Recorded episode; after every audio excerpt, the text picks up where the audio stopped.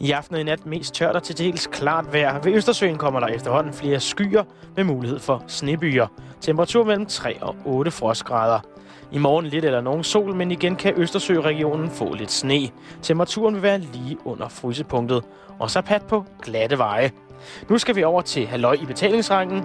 I aften har Simon Jul besøg af Susi Lacour. Hej Susie, Hej Simon. og tusind tak, fordi du vil øh, komme øh, ind i radioprogrammet sammen med mig. tak fordi jeg blev inviteret. Det Ja, er jeg rigtig fedt. glad for. Det, øh, det har jeg glædet mig rigtig meget til. Jeg skal lige til at starte med spørge dig.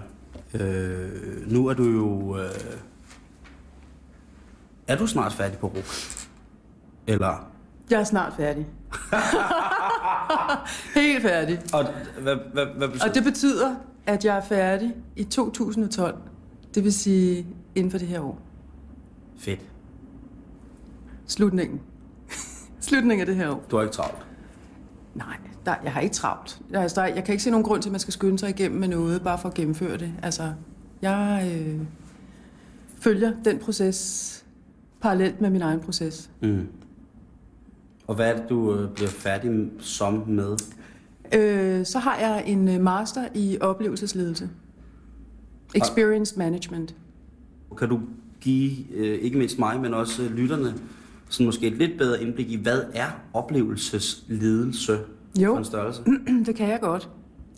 Altså, som du selv siger, så kan man sige, at en oplevelse i sig selv er meget abstrakt. Ja. Øh, og det er det, fordi at vi jo alle oplever meget forskelligt og meget individuelt.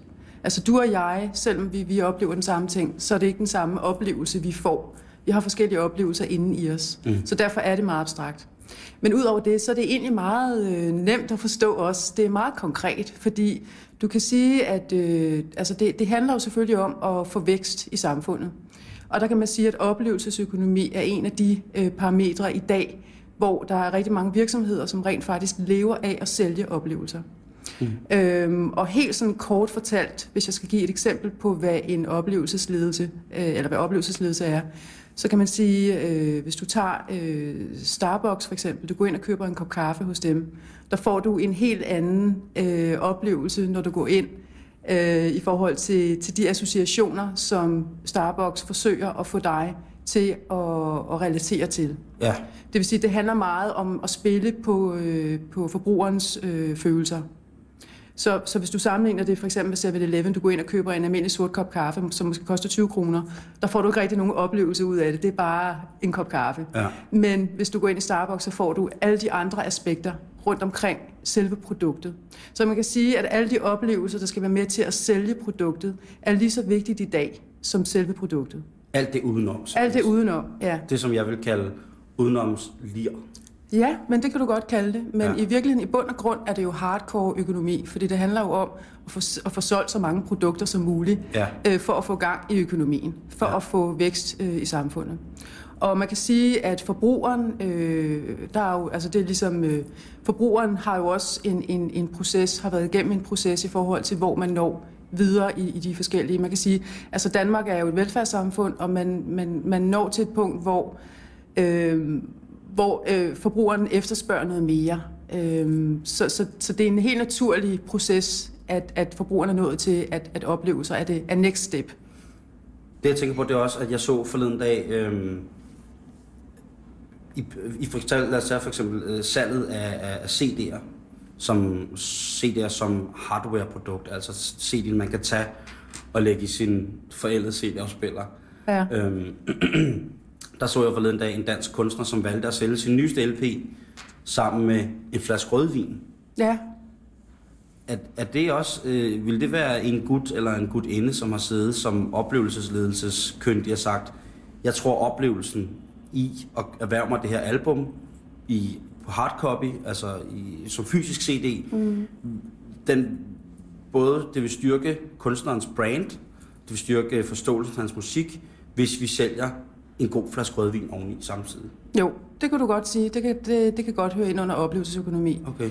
Øhm, det handler jo om, kan man sige, selvfølgelig at adskille sig og, og differentiere sig fra markedet. Ja. Så alt, der kan gøre dig unik, øh, som du kan skabe, som andre ikke gør på samme måde som dig, det er jo, det er jo en, en, en, en berigende værdi.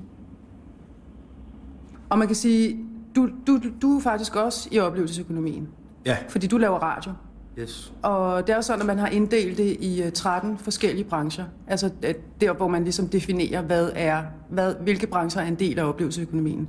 Og der har man ligesom inddelt det i tre dele, altså tre ringe. Så den inderste ring, som hedder ring 1, øh, der kan man sige, der er tv og radio for eksempel. Det, det er en af de første øh, brancher, man taler om, som, som er en direkte del af oplevelsesøkonomien. Hold da kæft. Jamen, så har jeg jo været i Så du er midt i det. Altså, Ja. ja. du, du, du er faktisk selv, altså, og man kan sige oplevelsesledelse, der kan man sige, du, du har jo selv et brand. Mm. Altså, øh, og at de fleste ved, hvad du står for. Mm. Det vil sige, at du, du leder jo faktisk oplevelser øh, til, til, til dine øh, kunder. Mm.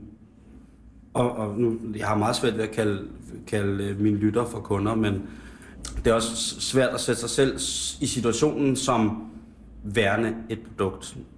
Ja, Øh. altså for mig, jeg har, jeg har faktisk altid synes det var meget naturligt. Mm. Altså, jeg har altid set mig selv som et produkt. Altså, jeg har aldrig kunne adskille det.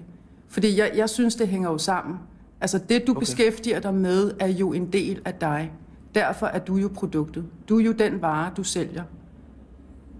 Ja. Men det har også virket... Det, jeg synes aldrig, det har virket sådan, at... Øh, lad os bare sige i forhold til markedet, at man skulle prisjustere sig selv. At det nogle gange har været... Det har jeg for eksempel aldrig selv kunne finde ud af, og har haft søde mennesker til at hjælpe mig med at sige, jamen, øh, en times underholdning, den, i forhold til markedet, så koster jeg altså. Ja. ikke så meget mere nu, så skal jeg koste det. Hvor jeg så altid er blevet sådan, at Så har du haft nogen til at hjælpe dig. Ja, og så Ja. har jeg så tit sagt, at øh, det kan godt være, at markedsprisen falder, men i min egen lille narcissistiske verden, der falder min pris og mit værd ikke. Derfor så vil jeg hellere bare gå for lud og koldt vand, i stedet for at tage ud og lave noget, hvor jeg sænker prisen.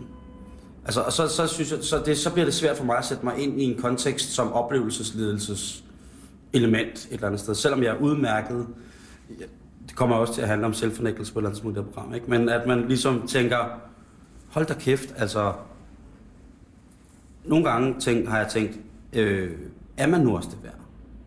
Det, derfor jeg, jeg synes, at oplevelsesledelse som funktion må være meget sådan, selvom man går ned i noget så jordnært som Starbucks kaffe, hvor man siger, en del af det her brand, det er, jamen altså, vi ligger i hele verden, man går med, med sin Starbucks kaffe, Jo, med man- man skal- ja. og, Man skal Nu- associere med det. mm, Følelsesmæssigt, det. Man skal følelsesmæssigt blive involveret. ja, og det, det, og der synes Og det er jeg det, der er kunsten. Ja, eller det er lidt kriminelt, kunne jeg måske også... Jeg synes ikke, jeg kan se, hvorfor det er kriminelt, fordi det jo er jo at give, hvad forbrugeren ønsker. Ikke?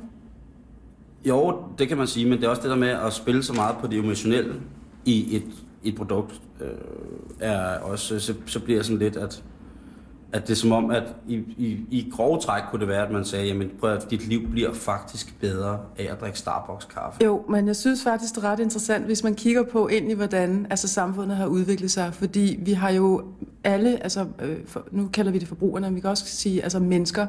Vi har jo brug for at have noget og, og, og, og øh, være en del af. Vi har brug for at føle, at vi er en del af et fællesskab. Vi har brug for at tro på noget. Mm. Og hvis man sådan kigger på, øh, hvordan, øh, hvordan vores øh, holdning til øh, religion for eksempel er i, i sådan et land som Danmark for eksempel, så går vi jo ikke særlig meget op i det længere. Vel? Altså kirkerne er tomme, så vi har brug for, vi har jo brug for noget. Altså vi har jo brug for at tro på noget. Vi har brug for at føle os som en del af nogle andre, en del af et fællesskab. Og der, der kan man sige, at der lyder det måske trist øh, at sige, at det er bare et produkt. Altså, hvad er det så? Men altså, uden at komme ind på det emne, øh, religion. Men, men det er jo også et produkt. Altså, Ja, der har præsterne jo i den grad gået på oplevelsesledelseskursus. ja, det kunne de måske godt... Ja, det kunne godt trænge til det noget mere, ikke? Og det kunne godt trænge sådan noget med. tænker jeg. Jeg tænker, at det er jo sådan fast installeret, at Men man kan sige, altså oplevelsesøkonomi, det er jo meget de kreative erhverv, det er fokuseret på. ja, Øh, og kreativitet er jo en uhåndterlig størrelse. Altså, kreativitet er jo meget abstrakt. Ikke? Mm. Altså, hvad er kre- kreativitet, og hvordan, hvad, hvad sker der i en kreativ proces, og hvordan formidler man, og, og så videre, og så videre. Så, så på den måde kan man godt sige, at, at det er meget abstrakt, og det er jo også det, der gør det så spændende, fordi det gør jo sådan, at, at, at der er alle muligheder for at skabe noget nyt. men forbrugerne, altså der sker jo hele tiden, der foregår jo hele tiden en udvikling igen, ikke? Mm. Så man kan sige, i dag der er vi måske endda nået til det punkt, hvor man kan sige, fint nok, nu har øh, forbrugerne måske endelig begyndt at vende sig til, at de får oplevelser. Så kommer det næste spørgsmål, det og melder sig, og så begynder og forbrugerne måske at tænke, okay, men hvad skal jeg egentlig bruge de her oplevelser til?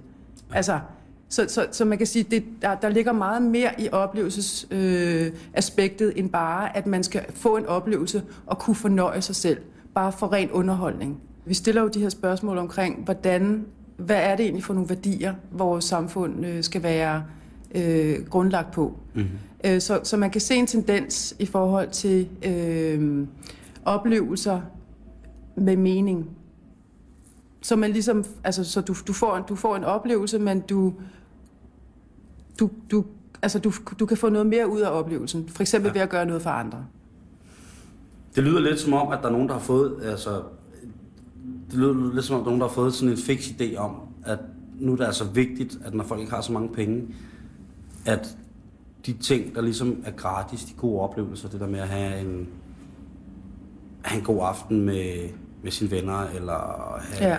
gå ud og spise en, en god middag, eller lave maden selv, og spise middagen sammen, at det er som om, der er nogen, der har fået en lidt fix idé om, at man kan lave en forretning ud og fortælle, at folk skal huske på deres gode minder. Ja, og jeg ved godt, minder er lidt gammeldags ord, men, øh, men at man ligesom skal, skal skatte de ting, mm. som, som man går igennem og deler med andre mennesker, man holder af. Jeg synes, altså, jeg tror bare, det er meget naturligt. Altså, altså det er jo, det er jo øh, folk har jo, altså, jeg tror, folk har jo et, et, et større behov igen. Altså, det, er jo, det giver sig selv, fordi det hænger jo sammen. Altså, der, der er jo ikke, øh, altså, der er jo nogle aftager til, til at købe være, de her produkter. Man skal da være leder til at lave sådan nogle ting? Skal man uddanne sig i at skal man uddanne sig i at give folk gode oplevelser? Ja, hvorfor ikke det? Altså? Jamen, det er selvfølgelig rigtigt. Der fik du mig lige, men det er selvfølgelig rigtigt. Men jeg tænker bare, om det ikke bliver meget anmæsende, at man ligesom siger, nu skal vi opleve, i stedet for at man bare rent naturligt lader den gode oplevelse komme og være. Hvorfor, hvis du kan sætte det i system? Fordi systemer, synes jeg bare er rammekoncepter og sådan ting. Så jeg synes, det, det er og en, en oplevelse er øh, for så vidt øh, en, en meget abstrakt ting for mig. Ikke? At den kan både være god og dårlig. Øh, Jamen, man... og, og sætte, øh, det kan også være, det, fordi at det hedder oplevelse, og oplevelse for mig er noget meget infantilt og barnligt, og det er noget godt, og det er enten noget godt eller noget, noget skidt. Det er meget sådan lidt, lidt sort og hvidt. Ikke? Derfor jeg har svært ved at sætte det ind i en funktionel uddannelse som sådan at man skulle kunne blive en god leder til en oplevelse, fordi at... Det er meget sjovt, at, at du, altså, du har det sådan endelig, fordi du, ja. du, du jo netop selv laver det samme. Ja. Altså, det, der selvfølgelig er vigtigt, det er, at, at øh, forbrugeren føler, øh, eller at man inddrager forbrugeren i produktet. Ikke? Mm. Altså, at de ligesom er med til at skabe den her oplevelse øh, sammen med det her øh, brand, hvad det, hvad det nu kan være. Jeg forsøger at hjælpe, øh, guide folk igennem deres forandringsprocesser, så de vil være i stand til at få nye oplevelser i deres liv. Det er bare en anden måde det kan at, jeg at se det på. Så, så, så kan jeg forholde mig til det sådan helt. Det synes jeg jo er... det, var, det skulle jeg til at sige, det der med, at man, jeg er jo også, om jeg ved det eller ej, blevet ældre, ikke? Jo, men det er også for at fortælle dig, som jeg siger, også, at, at, at oplevelser ikke nødvendigvis lige med øh, super, øh, hvor er det skide sjovt det her, mm-hmm. og nu tager vi en, øh, et tur rutsjebane i Tivoli. Ja. Oplevelser kan også være altså dramatiske. Altså for eksempel, når du går igennem en forandringsproces, altså, altså al, al forandring gør ondt. Altså al forandring sker i smerte. Gør du kan, ja, det gør det. Du kan ikke komme igennem, du kan ikke gå fra det ene til det andet, uden at gå igennem en, en, øh, en forandringsfase, hvor du skal igennem nogle, øh, nogle kriser for at komme ud på den anden side. Det, det kan ikke lade sig gøre uden det. Og der kan man sige, at den oplevelse af en krise er jo ikke skide sjovt nødvendigvis altid. Vel? Det kan godt føles meget hårdt. Ja, det vil jeg også lov mene. Men det er så en oplevelse, ja. som, som gør, at du, at du kommer hen et andet sted. Øhm, og der taler man faktisk også om, at, øh, at efter oplevelsesøkonomien, der kommer transformationsøkonomien. Ja.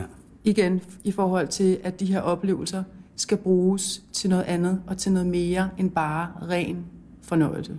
Så ud for mig som bruger, som øh, snart 35-årig øh, single mand, så, øh, som jeg efterhånden er, er godt tilfreds med at være, havde jeg sagt, så kommer transformationsøkonomien, og det vil så være, at hvis folk, der var gode til det, så kunne de ligesom finde på et eller andet, som jeg skulle aftage, fordi at jeg i min situation godt kunne se, at det ville være fuldstændig uundværligt i forhold til, at jeg kom videre i min udvikling. Nemlig.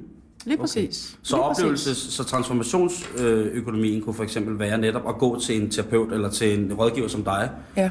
Vi kan prøve at gøre det helt, helt konkret, så kan jeg sige, øhm, og for to år siden fik jeg øh, konstateret voldsom sukkersyge. Ja. Det gjorde, at jeg skulle lægge hele mit liv om. Mit liv, som jeg har levet fuldt ud i 12 år. Og ikke synes jeg på nogen måde havde manglet noget. Øh, sprut, stof og alkohol. Jeg synes ikke, jeg har manglet noget. På noget tidspunkt. På den konto. Øh, på den konto overhovedet. Og, øh, og alt det sk- sk- bliver stoppet fuldstændig fra en dag til den anden. Ja. Øhm, det er nu to år siden, og der er sket en masse ændringer i mit liv. Ja. Og Men jeg, har det været hårdt for dig? Jamen det har det jo. Ja. Det har jo været pissehårdt, ikke? Mm. Det har været pissehårdt at skulle forlige sig allerførst med at indse, at hele min identitet har været mit arbejde. På mange punkter. Der har selvfølgelig været nogle få procenter af, hvis man kan tale om en personlighed som en, en, en procent opdelt ting, så siger man altså, det har måske været 90 procent af mig har været grundlagt i forhold til, at man arbejdede. Og det der med, at man lige pludselig skal sige nej til rigtig mange ting, og telefonen stopper med at ringe, og øh, e-mailen står stille, og man tænker, nå, jamen, øh, så var jeg jo ikke mere end det. Nej, Wow. hvad er der tilbage? Ja, ikke? Og det jeg skulle arbejde med de sidste to år. Jeg har gået en masse til psykolog, mm. og snakket rigtig meget med mine forældre. Jeg har fundet ud af, øh, som en del af øh, min oplevelse, øh, også meget, hvem er ens rigtige venner Ja. og veninder. Hvem står last og bræst. Ja. Og det far, farlige ved at så ikke at skulle arbejde så meget, det er, det, og det er det aller, aller farligste i hele verden, for mig, synes jeg, har det været. Det har været det hårdeste for mig. Det er, Gud døde mig, og tænke det igennem. Og tænke, nu ringer hende der ikke mere. Eller ham der ikke mere. Hvad har vi haft til fælles? Jamen, vi har haft måske 160 arbejdsdage til fælles om året sammen. I døgndrift. Ja. Og hvad har vi egentlig nået at snakke om? Men du har været produktiv de 160 dage. Ja, ja. Eller jeg, jeg synes, jeg har været produktiv mere end 350 dage om året, ikke? Ja. Øhm, og elsket, og elsker det stadig. Jeg gør en stor dyd ud i at, at, at prøve at gøre mig umage i at gøre ting, som jeg godt kan lide. Derudaf, at så kommer der, og så får jeg det bedste ud af det. Ja. Altså produktet bliver ligesom så godt, som jeg nu kan gøre det. Ja. Og lige pludselig så sad jeg, så skete der ikke en skid, vel? Og jeg havde tid til at sidde og tænke over, hvad, hvad der lige var blevet Simon Jul, ikke? Mm. Og øh, Og hvad følte du så, der var tilbage? jeg følte jo ikke, der var en skid. At det her, det hænger ikke sammen. Altså, jeg hænger ikke sammen som menneske, hvis jeg ikke har mit arbejde. Så du skulle ligesom finde ud af, hvad din identitet bestod af. Ja. Simpelthen. Altså, det, altså, man taler om, om, om, om sådan eksistentialistisk Ja. anråb til sig selv, ikke? Mm-hmm. At, at tænke, uha. Ja. Øhm, og så i den ting har jeg så også fundet en, en sindssyg ydmyghed Ja. over for at få lov til at lave det, jeg laver i dag. Ja. Jeg er dybt taknemmelig, mm. og jeg er, er, er helt... Øh, jeg tog på en, en, en tur, turné, hvor jeg skulle lave mit første one-man-show Hvad handlede dit show om egentlig? om mig. Ja, simpelthen. Om, men om den proces, du havde været igennem? Ja, det gjorde det også, Hvad? men det handlede, det handlede nej, måske ikke så meget om den proces, fordi processen var faktisk på sit allerhøjeste og midt i det hele. Mm. I afslutningsfasen. Så det, det, det handlede, sådan- showet handlede sådan set om mig og min opvækst, om hvordan om små historier, og Ja. hvornår jeg var, hvordan jeg var kommet til det, og hvordan jeg var kommet til det. Ikke? Øhm, og, og den voldsomste del af den proces, som jeg har været igennem, efter jeg ligesom blev syg i løbet af de sidste... Vi taler om de to forgangne, forgangne Ja. år. var ligesom sidste år, hvor at jeg øh, præsterede inden for fire måneder og, øh, at gå til fire begravelser og blive single på samme tid. Ja. Øh, Der sker jo som regel det, jo, altså når der kommer de her forandringer, mm. så skubber det til alle andre områder i ens liv. ja, ja. Ikke? Så alle valg. områder er i, er i oprør, kan man sige. Ikke? Ja. Jeg skal ikke skabe alternativer for mig selv, fordi der er ikke nogen. Jeg har kun én ting, jeg skal gøre. Ligesom, og det er at passe på mig selv og sørge for, at øh, ens forældre ikke overlever en. Og sådan nogle Ja. små bagateller. Ikke? Mm. Skal være en god onkel, skal være en god storebror. Mm. Øh, og en taknemmelig søn. Og god søn selvfølgelig. Øh, og det er jo noget, som jeg godt ved, at der anskuer jeg det nok sådan meget buddhistisk, at det, det skal jeg nok ikke ligesom øhm, før i tiden, hvor jeg ligesom havde sådan, at så, nu har jeg nået det projekt, nu går jeg videre. Til det næste. Ja. At jeg ikke skal gøre det til et projekt og være det her, men at Ja. det, det skal være en, en, en inkorporeret del af det at være det, som jeg betragter som et nogenlunde anstændigt menneske. Jeg ved godt, jeg har tilbøjeligheder, der gør, at jeg aldrig nogensinde bliver et anstændigt menneske i mange øjne, men, men det er min ting, og den har jeg, har jeg det godt med. Så nu er jeg i så småt, vil Mhm. sige, mm-hmm. nok på vej ind i den fase, hvor jeg vil være modtagelig over for det, der hedder transformationsøkonomi. ja, du er klar til det. Mm. Men der er jo en del af dig, altså man kan sige, de værdier, som du har fundet frem til nu, Mm. i forhold til det er gået op for dig, dine forældre, din ja. familie, det at være onkel, altså de, de helt nære relationer, Mm. det er jo noget, du virkelig sætter pris på nu. Ja. Måske mere, end du gjorde før, fordi der havde du så travlt med alle mulige andre ting. Ja, det er rigtigt. Så man kan sige, du har jo allerede, øh, via de her to år, der har du allerede været igennem en transformationsproces. Det kan godt være, at du ikke er nået helt derhen endnu, hvor du kan sige, nu er jeg landet. Men du har været igennem en... Ved du hvad jeg tror? Jeg tror faktisk, jeg vil være rigtig bange for, hvis jeg i den her proces, som er sådan en humanitær menneskeproces et eller andet Ja. sted, ikke? Sådan lidt, det er bløde værdier processen. Ja, Jeg tror, jeg vil være pis bange, hvis jeg en dag stod og sagde, nu er den fuldendt. Ja, nu er Jo. jeg... jo. Ikke? Det er jo selvudvikling. Det foregår jo hele livet. Altså indtil den dag, vi, vi ikke er her mere. Det er klart. Men der er jo forskellige faser. Ikke? Der er jo forskellige faser i ens liv. Jeg har jo selv været igennem de sidste to og et halvt års tid også. En, den vildeste transformationsproces selv. Og er også nået frem til? Hvordan? nogle helt andre værdier, som jeg havde tidligere. Jeg er blevet langt mere ydmyg også. Jeg er blevet meget mere opmærksom på, hvad jeg faktisk har, og hvad jeg har af muligheder mm. lige her, lige nu. Og få det bedste ud af det, man har. Og det lyder måske sådan meget, nå jo, men man skal, tror jeg, igennem nogle oplevelser og nogle, nogle faser, for ligesom at kunne mærke det selv. Du skal selv ligesom have erfaret de her ting, tror jeg, før man forstår, hvad det er, man mener med det. Ja. Øhm, og jeg har fået det sådan faktisk. Jeg har aldrig Hvad, været... hvad, gjorde, jeg, hvad gjorde, at du skulle starte med en transformation for to år siden? To halvt år siden? Jamen, der, gjorde, der, der skete det, at jeg havde haft min undertøjsvirksomhed i fem år, ja. som gik konkurs. Og det var ligesom der, det var den der kickstart. Det var det, der ligesom for, for, altså, tændte knappen for alle de andre ting. Øh, jeg, jeg stod og lige pludselig oplevede, at øh, efter at have arbejdet, selvfølgelig det er klart, man arbejder øh, som selvstændig 24 timer i døgnet med, med, med succes som, som det mål, øh, man nu sætter sig for. Og så oplevede jeg som 40 år, jeg var lige fyldt 40 også, og det var nærmest på klokkeslæt, vil jeg sige. Jeg ved godt, Også, jeg er ikke fyldt 40. Nej, bare vent.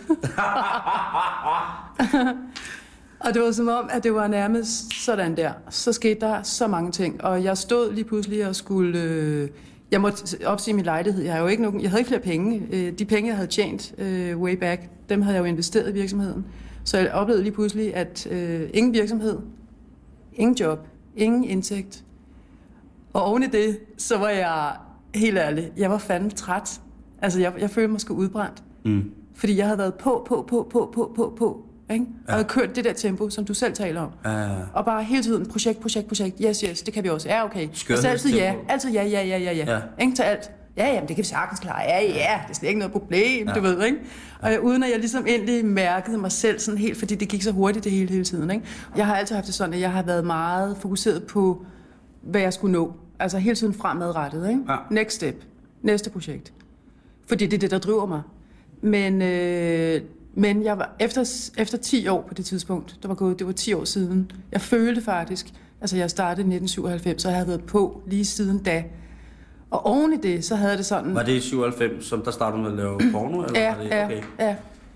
Øhm, og så følte jeg, at jeg havde, jeg havde faktisk ikke flere kræfter. Altså, jeg, kunne ikke, jeg, havde, jeg havde ikke lyst til at være på mere. Jeg, jeg havde ligesom været der også.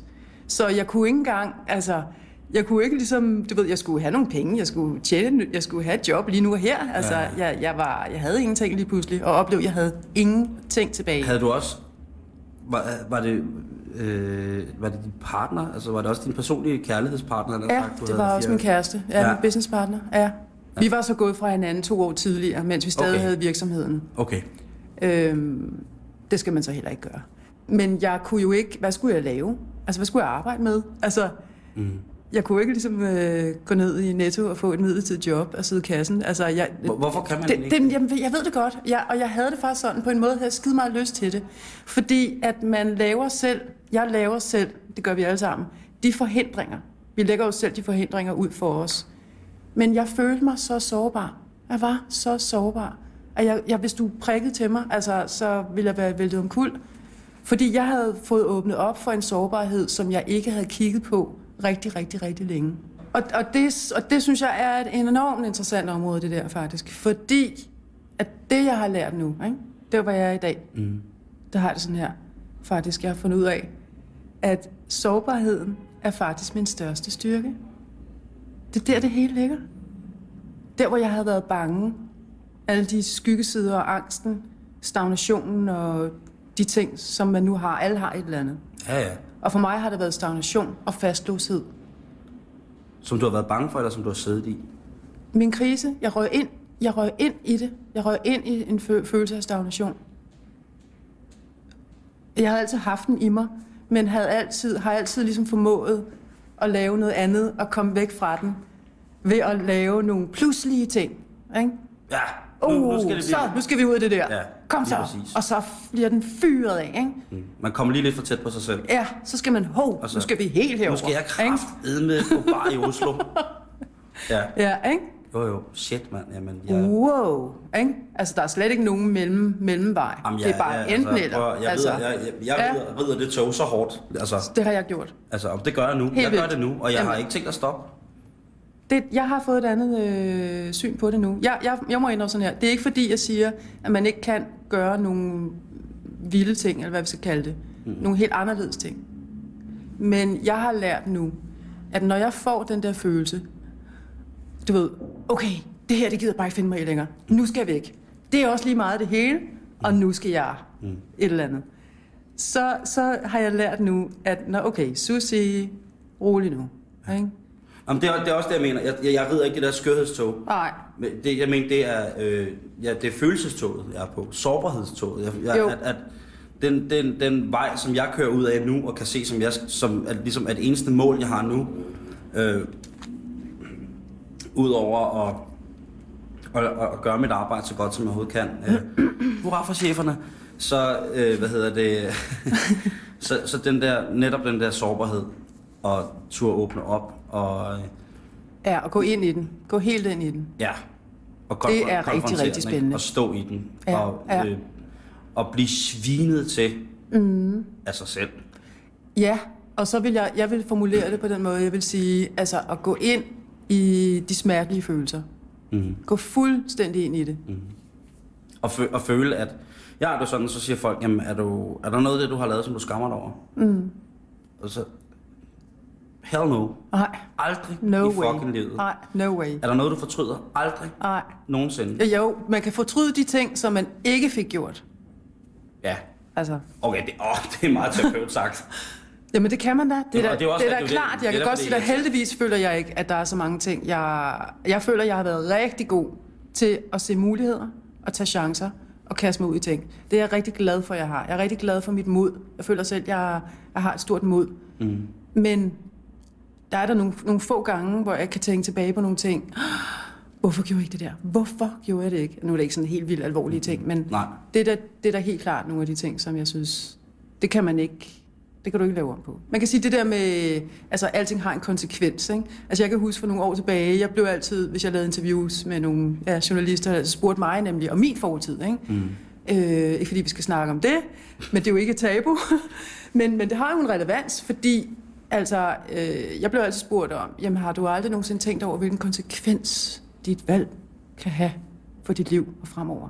Og det har altid, det har altid provokeret mig. Ja. Nå, ja okay. Og det har altid provokeret mig, når man, når man, apropos de der ting, som man kan æve sig over.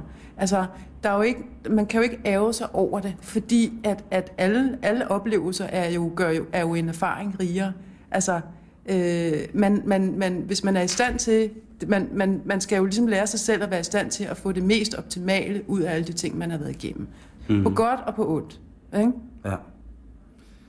Men igen, stadigvæk, fordi retssagen inde i en selv er jo også rigtig meget, eller det er Jamen, vedkommende, det er jo fortid. Ikke? Jeg tænker, jo, nogle men, gange kan jeg tænke, hvad kunne jeg dog have gjort? Altså, hvad, hvad, hvad, tænker hvad kunne man dog have gjort i den situation? Kunne man ikke have gjort noget andet? Kunne man ikke have... Det, jamen prøv at høre, det er jo sundt nok at reflektere, det er jo klart nok, det er sundt nok at reflektere over de ting, man har gjort, og mm. hvorfor man har gjort de ting, man har gjort. Og jeg kan da se, jeg kan da godt tydeligt se i dag, det, altså at, at øh, for eksempel, da jeg var øh, omkring 20 år, mm. der havde jeg også den følelse i min krop. Altså med, at jeg skulle bryde nogle rammer. Jeg skulle bryde rammer. Det er det, jeg havde brug for i forhold til mig selv, i forhold til min følelse af, af, af stagnation, i forhold til provokation, af når tingene øh, var for konforme. Øh, og, og det har, altså der tog jeg til Sydafrika for eksempel, nærmest også fra den ene dag til den anden, så mit job op og flyttede fra min lejlighed og tog bare afsted fuldstændig ansvarsløst, vil nogen sige ikke, i dag. Altså, men, men jeg havde den der energi og den der drivkraft til at kaste mig ud i det ukendte og bryde rammer, den har jeg altid haft i mig, så længe jeg kan, jeg kan huske tilbage. Og den er der stadig en del af mig, og den forsvinder der nok aldrig. Men den skal jeg da øh, hvad skal man sige, øh, være taknemmelig for, fordi hvis jeg ikke havde den, så var jeg jo aldrig kommet nogen steder. Altså det er jo samtidig også en drivkraft, som er øh, igangsættende og, og energisk. Og, og, altså, som man kan sige, det handler jo om... Øh, altså, nu, nu taler om, øh, om, om, om dem, der har spurgt dig i forhold til din fortid, om du ikke kunne have gjort tingene anderledes, eller du selv reflekterer over det, eller ham, der bliver spurgt om de her ting. Altså, der, der ved man jo også, at det, det er jo en spejling øh, af, af andre folk. Altså, at folk ser de ting i dig, fordi de, de har dem i sig selv. Altså, ja. Altså, så de, de, det er faktisk sjovt med, med, med nogle af de der mennesker, ikke? Nogle gange. Altså, ja, de, afslører, de afslører sig selv. Ja, altså... jeg bliver så provokeret af det. Men jeg bliver, pro- ja, jeg bliver meget, altså, eller måske lidt ked på deres vegne over, at det ligesom er, er en eller anden form videre? Egen tvivl, der bliver til en aggression Helt over sikkert. for mig for eksempel, ja, ikke? Jo, jo. At man tænker, at det var da noget mærkeligt stads. Jeg, er, jeg kan mærke, at jeg er super skarp til at fornemme det øh, i andre mennesker. Jeg mærker det med det samme. Altså sådan en form, altså du mærker den der processering over på dig? Jeg altså, kan, jeg kan mærke med det samme, hvordan, ja, altså hvordan folk har det. Hvordan har jeg det? Med mig. hvordan har jeg det med dig? du synes, jeg er rigtig, rigtig sød. ja. ja, det synes jeg. Ja, og det er, men det er igen også det der med, det er, hvad skal man tænke om folk, ikke? Jeg, jeg må faktisk jeg, sige... Altså, ja. at jeg har jo et billede af dig, ikke? Og det er jo... Øh, hvad er det for et billede? Det er timevis af porno. Blandt andet. Men så er det jo også det der med øh, den transformation, som man, den off, din offentlige transformation. Ja. Og det vil jo være løgn. Altså, du vil jo også vide, at alle mænd vil jo lyve, hvis de sagde, at, Gud, er det dig? Ja, jamen, det vidste jeg. Det kender jeg ikke noget til. Det har jo, jeg jo. Ikke? Men, der, øhm, der er mange, der har travlt ja. med at sige, at de aldrig har set noget. Jamen, det uha. Det er meget øh, sjovt. Øh, øh, nyt flere timer af dit arbejde. Meget fantastisk. Ja, ja. Men, øh, men også, men hvad hedder det, nej, men også den udvikling, hvor du ligesom kom hjem fra pornoen, gik i gang med langt fra Las Vegas, mm. så kom du videre til at skulle lave undertøj, og nu hvor man så får et helt andet indtryk, da vi møder dig, da jeg møder dig til indledende samtale, hvor vi sidder i autocamperen og snakker i et par timer, ja. kom jeg også bare hjem og tænkte, jeg blev overrasket over øh, den, øh, altså den indsigt, som du har lyst til at dele med andre. Ja. Det, det, det var meget... Øh, det var bare vildt fedt i virkeligheden. Men det handler jo også om at kunne stå inden for sig selv øh, fuldstændig. Altså, og acceptere sig selv faktisk. Og sige, mm. ved du hvad, jeg er sådan her. Det er sådan, det er jeg. Mm. Og jeg er sgu stolt af mig selv. Ja. Altså, og virkelig tage hele den der følelse af, at man faktisk tager fuld ansvar. Det er jo den der, jeg synes, det er den lækreste følelse, at have fuld ansvar over for mig selv og mit liv. Det er mig. Det er mit. Mm. Får du aldrig lyst til at dele det med nogen? Jamen, det er jo, Mand og børn og sådan noget? Og det er jo sådan noget, en helt anden snak. Men, Jo, jo, men, men, men- men- men, men, i forhold til det, du sagde lige før, når, når, det er faktisk meget vigtigt for mig. Jeg, kan faktisk, jeg har det faktisk sådan lidt, og det tror jeg også lidt, du har, eller, det, eller jeg kan godt lide, jeg, altså, jeg kan faktisk rigtig godt lide, at du ikke har nogen, øh, der er ikke noget, du kan snakke om. Nej. Vel? Altså, Nej. du er fuldstændig åben. Ja, Ja. ja, og sådan har jeg det faktisk også. Sådan har jeg altid haft det også. Jeg, jeg kan ikke se, jeg har ikke, jeg har ikke noget, øh, jeg, jeg, jeg, jeg har ikke noget skjule. Altså, jeg vil, jeg vil godt snakke om det, for jeg, jeg synes det, altså der er jo mange interessante, øh, ikke fordi jeg sidder og siger selv, at jeg er meget interessant, men, men jeg synes, der er mange spændende vinkler, som man godt kan tage fat på, som har en relevans.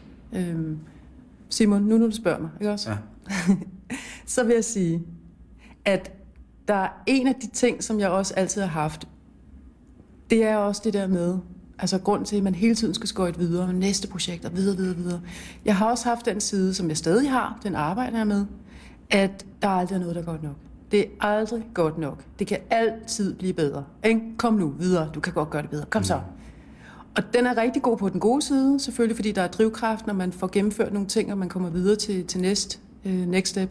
Men den negative vinkel i det er jo selvfølgelig, at det bliver jo aldrig godt nok så. Altså, så kan du lave øh, de, største, de første 100 projekter, men du kan blive ved og blive ved og blive ved, hvis du ikke kigger tilbage og ligesom lærer at være super glad og, sige, og påskynde dig selv og sige, okay, det der, det gjorde jeg faktisk ret fantastisk. Og så tage det ind og føle det og mærke, wow, hvor er det fedt.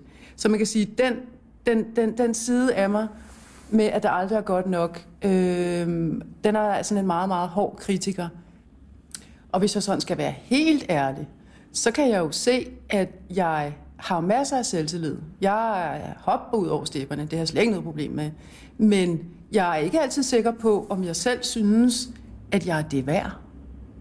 Og det er jo to forskellige ting. Det er at have selvtillid, og det er at have et selvværd. Hvordan er dit selvværd? Hvordan bygger du dig selv op? Er du glad for dig selv? Har, sætter du pris på de ting, du har gjort?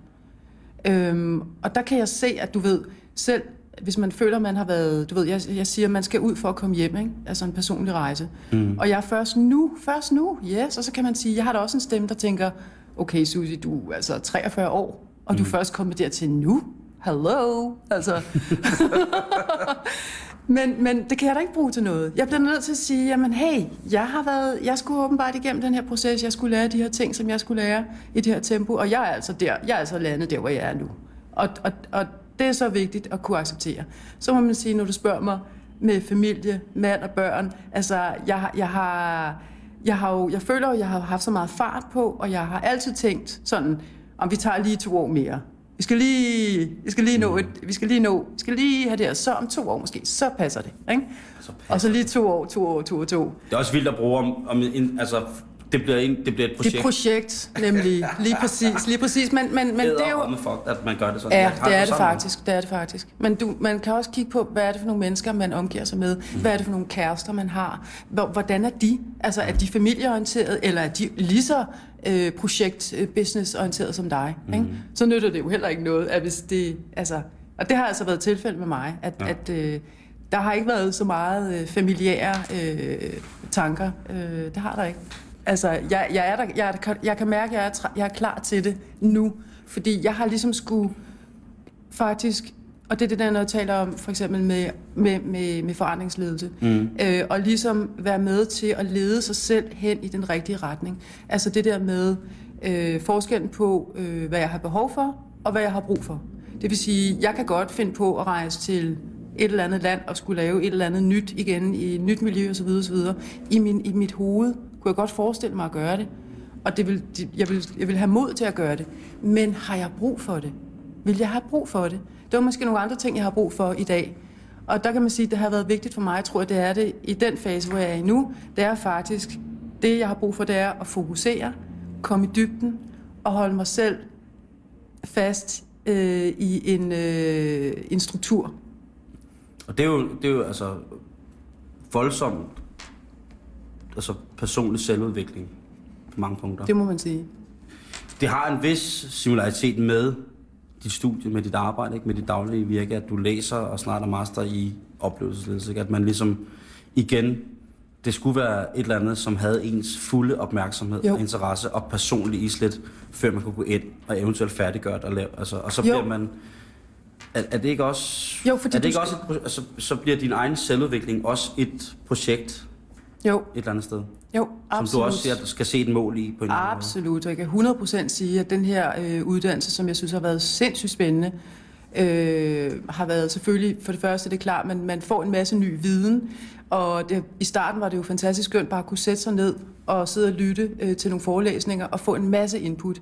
Men, øh, men, men bortset fra øh, den viden selvfølgelig, at man kan få, så, så er det klart, at det har været den vildeste øh, udvikling at være i struktur. Fordi jeg er jo ikke vant til at være i struktur. Altså, jeg har jo bare ageret, ikke bare, men jeg har ageret ud fra det, jeg har haft lyst til. Mm. Så der har ikke været sådan nogle, nogle, nogle rammer på den måde. Og det er jo det, jeg oplever nu via den her uddannelse. Nu skal jeg agere inden for nogle bestemte rammer. Og det er da klart, det har jo også været en udfordring, fordi hvis du er vant til at leve på en bestemt måde, så har du op, oparbejdet nogle, nogle mønstre, som du jo sidder fast i. Ikke? Ja. Og det gør man jo. Og det tager altså noget tid at ændre de her mønstre. Ja, hvis man skal ændre dem. Hvis, ja, hvis, hvis det, man hvis, hvis, hvis man gerne vil 2.0 af videre, hvis man gerne vil videre og prøve noget nyt, øh, komme ud af en ny retning, øh, og for, for, for, for, altså for at få det optimale ud af sig selv, det er jo det, det handler om. Det handler jo hele tiden om, hvad foretager jeg mig, hvor er jeg på vej hen, øh, altså hvad kan jeg bruge mig selv mest optimalt til, ikke? altså hvordan kan jeg få mest ud af mig selv. Det, det, det er også derfor, jeg synes, for mig er det interessant at kunne, altså at kunne rådgive andre i deres personlige forandringsprocesser. Fordi jeg selv føler det så øh, levende. Altså det er så stor en del af mig og min bevidsthed omkring hele tiden det der med at være til stede øh, i livet, øh, hvor man er og hvor man er på vej hen. Jeg har måttet sande, om det er godt eller skidt eller sørgeligt, eller hvad det er, at, at det er, det, det er faktisk kun det, jeg kan. Altså hvis jeg ikke selv Ja. har en interesse i det, så, Ja, nemlig. så skal jeg hellere lade være. Fordi Ja. det bliver en pestilens at arbejde sammen med, og jeg ikke... Øh, jeg kommer i virkeligheden med noget, som er... For eksempel, det, er lidt ligesom at være ulykkelig forelsket. At man kan bruge utrolig... Det, der koster aller, aller, aller, aller, aller, aller mest energi, det er at lade som om, man ikke er forelsket. Ja, og lad som om man ikke er det. Ja, selvom man godt ved, at man er ulykkelig forelsket, ikke? Ja. Øh, og hvis jeg har et arbejde, så er det simpelthen så hårdt for mig at lade som om, jeg godt kan lide det, hvis jeg Ja, kan lide det. ja. Og det ved jeg godt Mm. er Ja, hvad? pisse primadonna-agtigt. Synes du det? Ja, det synes jeg. Hvorfor? Øh, fordi sådan er... Øh, Er det ikke bare at acceptere sig selv øh, Jo, jo. og sine grænser? Og sige, det, det, det her fungerer ikke for mig. Mm. Mm. Det kan jeg ikke bruge mere tid på. det er egentlig utaknemmeligt at have det på den måde, fordi i virkeligheden er der mange mennesker, som slet ikke har et job.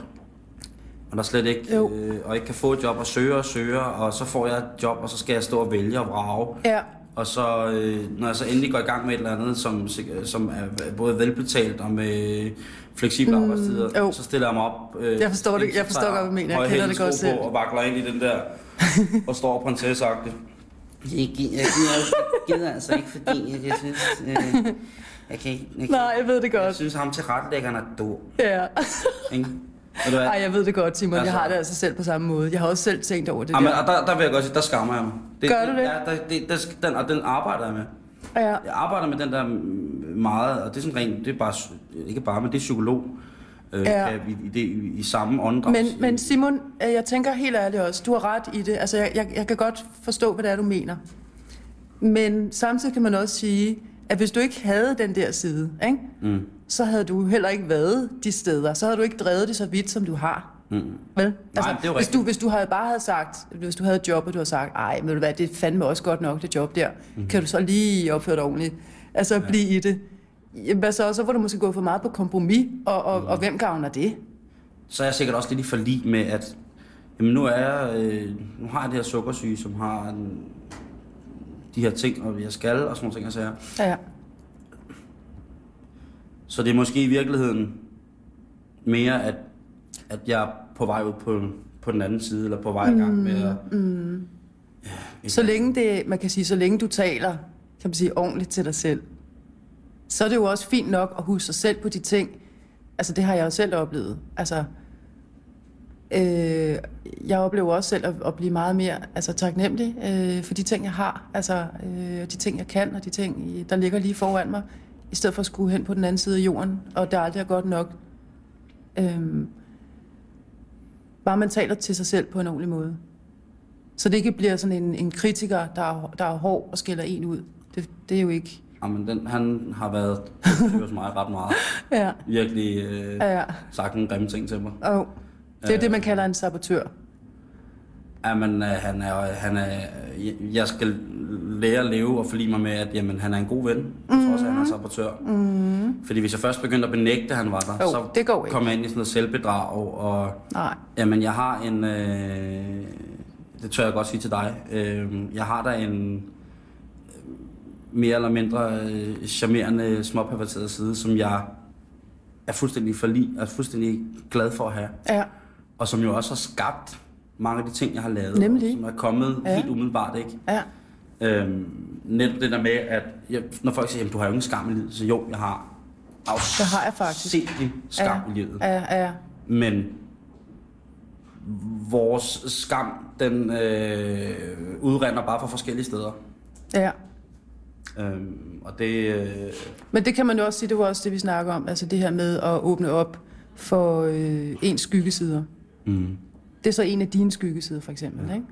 Hvad har været den sværeste skyggeside for dig at åbne op for? Øh, jamen, det er den her øh, følelse af, af stagnation, og at jeg, altså, at jeg, altså jeg, jeg har egentlig nok faktisk også, når jeg tænker over det, altid følt mig anderledes også. Nogle, nogle gange så har jeg tænkt på, altså da jeg gik i folkeskolen, der var der sådan et, øh, et band, og vi skulle holde sådan en afslutningsfest. Og øh, jeg, jeg har altid godt kunne lide at synge, så jeg sang meget, så, da, jeg var, da jeg gik i skole. Og så havde vi øh, sådan et lille band. Jeg kan huske, der var øh, et kor bag i mig, og nogen, der spillede på trommer og guitar eller et eller andet. Og der sang jeg en sang, øh, som faktisk hed, Jeg går alene hver eneste dag. Hygger mig alene, har min egen smag. De tror, jeg er mærkelig, men hvad gør det? Jeg nyder mit liv, det er det, jeg har det til. Jeg går og har det smadret godt, men hvad med dig? Øh, men nogle gange så har jeg tænkt, det var egentlig en sjov tekst faktisk at stå og synge, fordi altså, det jeg var måske 8-9 år. Og egentlig føler jeg faktisk, at den tekst, den sangtekst, har faktisk fulgt mig. Altså, jeg har egentlig haft den følelse øh, altid. Rigtigt. Ja, Det er stærkt. og det synes jeg er meget stærkt, at man har haft den følelse hele tiden. altså har du aldrig følt, at, at hvad fanden, hvad nu? Og, Jamen, det er der, min sårbarhed ligger. Det er der, min, min sårbarhed ligger, fordi jeg inderst inde, så har jeg faktisk nok den største, største længsel. Jeg har en længsel inden i mig efter, altså, ja, efter, altså efter kærlighed, som, som altså, de fleste mennesker har. Øhm, men øh, altså, jeg har, jeg har skulle klare mig selv i mange år, siden jeg var øh, teenager. Og, og det er derfor, jeg tror, jeg har haft så meget fart på. Jeg har ikke haft den der følelse af et fundament. Det der, jeg har været rodløs. Jeg, jeg, har, jeg har savnet, jeg tror, eller jeg har ikke savnet bevidst, men jeg har nok haft brug for en større forankring.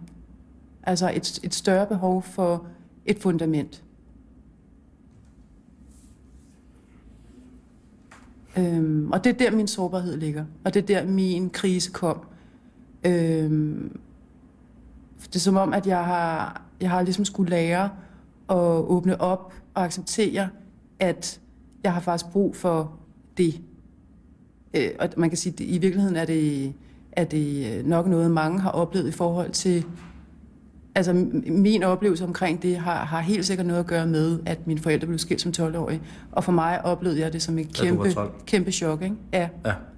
Altså, det var jo ligesom at smide en bombe, det er klart. Øh, Jeg tror også, man sidestiller det med, altså når børn, børns forældre bliver skilt, det er ligesom døden. Altså, der sker en, en øh, det er sådan en ret, ret, ret dramatisk oplevelse.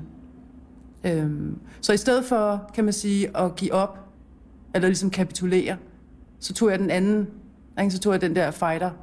Nu skal Ja, jeg virkelig ud her. Ja, nu skal jeg bare se her. Jeg kan klare det hele. Ja. Og jeg har, når jeg tænker tilbage også, da jeg var yngre, jeg var meget hård. Altså, jeg var meget tof. Okay. Altså, jeg, sådan, jeg havde virkelig sådan en forsvar. Der var ikke nogen, der skulle, øh, wow, wow, det kunne jeg, jeg skulle nok styre det hele. Man skulle ikke fuck med dig. Nej, jeg skulle nok klare det hele. Øhm, Shit. og, den, den er, og den er ved at falde som... Åh oh, ja, jo jo. Men det er jo sådan en forsvarsmekanisme, ikke? Er det ikke rigtigt, det er det hårdeste i verden at blive blød? Det hårdeste. Mm. Altså, du tænker på, at det er Det var- hårdt at blive blød. Jamen, Det, det er var- det, du mener, ikke? Det er ja. hårdt at blive blød. Ja. Jo, det er det. Det er det nemlig. Og det, det jeg, jeg vil faktisk virkelig, virkelig, jeg har det virkelig sådan i dag, at jeg synes faktisk, at øh, altså det der med at kunne sige, min sårbarhed er min styrke, og faktisk virkelig sætte pris på de ubehagelige, øh, eller den krise, jeg har været igennem, og bare kunne se nu, hvor var det bare godt for mig at komme igennem den krise. Altså, jeg ved næsten ikke, hvad jeg skulle have gjort uden. Altså, jeg synes faktisk, det er, sådan, det er nærmest omvendt. Min, altså, min, mine tanker omkring de ting har nærmest ændret sig.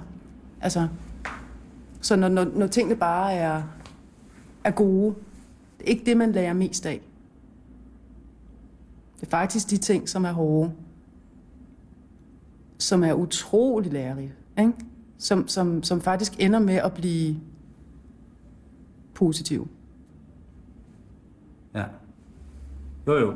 Og, men, og, det, er- og det er heldigvis øh, meget, meget svært at gøre, end at bare sidde og sige, ja. synes jeg. ja, for det, det, er jo- det er jo der, altså lærdommen kommer. Det er det, man lærer det. Så hvad så nu, Hvad så nu, Susie? Susie? nu er der fuldstændig fokus på, øh, på det her rådgivning for mig. Mm. Det kan jeg mærke. Øhm, det giver mig mening. Jeg bliver nødt til at arbejde med noget, der giver mig mening. Jeg kan ikke bruge min tid på noget, hvor jeg føler, at jeg ikke får brugt mig selv optimalt. Jeg kan ikke have det. Jeg bliver nødt til at vide, at i det her liv, der har jeg simpelthen øh, brugt mig selv så godt, som, som jeg kan i forhold til andre. Så, så når du spørger mig om det her, for eksempel med, med familie, så er det klart, jeg har jo også et naturligt øh, behov for at, at, at kunne gøre noget for andre. Øh, og nu har jeg har ikke nogen børn, øh, jeg har ikke nogen øh, kæledyr, øh, og øh, jeg, jeg har jo også en masse kærlighed inde i mig, mm. som jeg har brug for at give videre til andre. Ja. Øh, men jeg har selv klart brug for at vide, at jeg ikke giver noget videre til andre. Og når jeg ikke kan gøre det igennem mine børn, øh, så, så, så, så, må, så må jeg ligesom gøre noget for nogle andre. Og det giver mig mening nu. Og der, har jeg, der kan jeg mærke, at jeg øh, inden for de sidste par år, og inden for det sidste års tid specielt, har jeg vendt den om. I stedet for at jeg tænker, okay, hvad kan jeg få ud af noget? Altså, hvad kan jeg, hvad kan jeg give mig selv? Mm. Så har jeg vendt det om og tænkt, okay, altså, hvad, hvad kan jeg faktisk, hvordan kan jeg bruge mig selv optimalt i forhold mm. til andre? Og det, øh, det, det er noget, der ligger dybt i mig, kan jeg mærke faktisk. Og nok en, øh, måske i virkeligheden en egenskab øh, og en værdi, som er ekstremt vigtig for mig. Øh, og det er nok noget, der har ligget i mig, som jeg først har taget hul på nu. Og øh, jeg, jeg, jeg, jeg vil sige, at, at det, jeg har aldrig nogensinde haft den samme følelse omkring noget, jeg har beskæftiget mig med tidligere end det her. Så, så det er fantastisk at, at have det sådan. Det synes jeg er mega, mega beundringsværdigt at nå dertil. Ja, Det er sejt. Og tusind tak, fordi du ville være med i det her lille beskedne radioprogram, som gik hen og blev en lidt større snak om, om den generelle, de generelle ting i både godt og dårligt i øh, eksistentialisme og vores liv. og vores liv. Ja, selv tak Simon. Øhm, Det var jeg rigtig glad for. Det var jeg Og også. øh, Er det i den her måned, du er i, dame, i damebladet? Det er januar måned, ja, i inden. Så det var sidste måned, men der er også en stor artikel. Vi er stadig i januar. Ja, lige om lidt er vi ikke. Jeg troede, jeg var midt i januar i går. tak fordi du ville komme. Selv tak.